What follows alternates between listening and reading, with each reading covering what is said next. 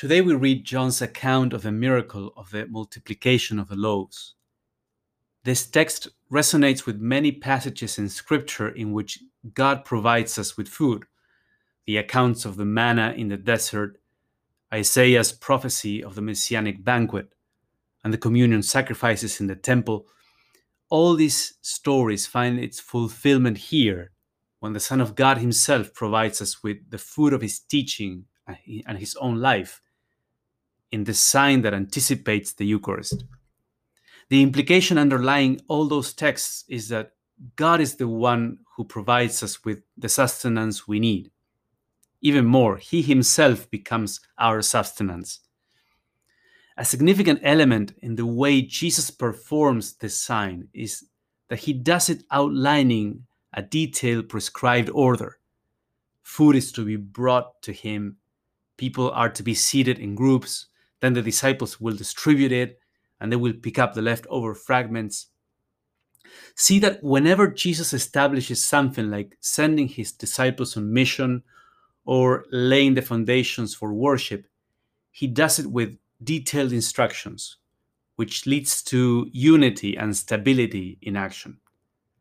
And this is why we have a structure and guidelines in our liturgy. It's not something the church invented, but something that comes from Jesus himself. Notice also this fascinating aspect how closely Jesus involves his disciples in his activity. They participate in the miracle by all the things they have to do. And it's, it's no longer just their actions, but actions they are doing because Jesus is directing them and acting through them.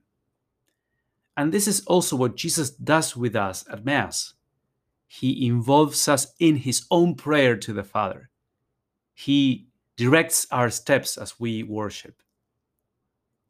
The story then ends by people misinterpreting the sign Jesus performed. It was meant as a sign pointing to heaven, but they rather like the practical side effects of it. How many of our problems would be solved, they seem to say, if our Savior would also become our governor? But Jesus doesn't want his salvation mistaken for some financial or political gain. And so he runs away from, from that possibility. So you may reflect on these questions as you meditate on this gospel.